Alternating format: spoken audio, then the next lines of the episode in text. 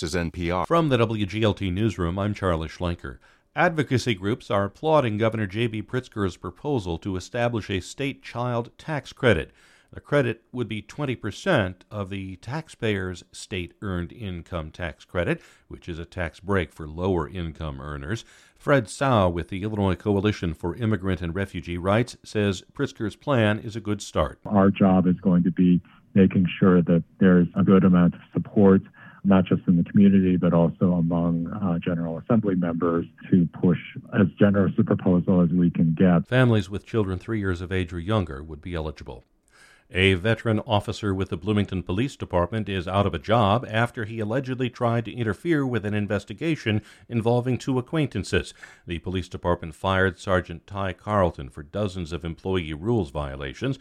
According to documents WGLT obtained through a public records request, Carlton and his wife exchanged hundreds of text messages with two nurses who were under investigation for the possible theft of fentanyl from the office where they worked. Police say Carlton also shared police records with the nurses. The victim, who was shot and killed by police this weekend on Interstate 55 near Lexington, is 37 year old Trayvon Little of Springfield. That's according to the McLean County Coroner's Office. Illinois State Police are still conducting an internal investigation into what happened and say they will not release more information until it's done. What they have said is they got a call for shots fired Saturday afternoon. Troopers say they found two cars on the shoulder of the highway. Police say Little was shooting at one of the vehicles and troopers exchanged gunfire.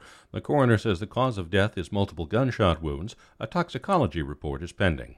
A struggling vegan restaurant in Bloomington has closed. Under the ground Blono had not been able to rebound from last summer's flood, which kept them closed for several months. Owners Cecil and Jackie Gunderson cite rising costs and health issues as additional reasons for closing. Under the Ground is the last in a string of restaurants to come and go from that downtown Bloomington location. Twin Cities restaurant watcher Larry Carrier says location is rarely the reason for a restaurant closure because as soon as I blame the location for restaurant demise, another restaurant might open next year, which is wildly successful. The downtown Bloomington branch of Zeta Coffee has also closed. The cafe's flagship location in Downs remains open. I'm Charlie Schlenker.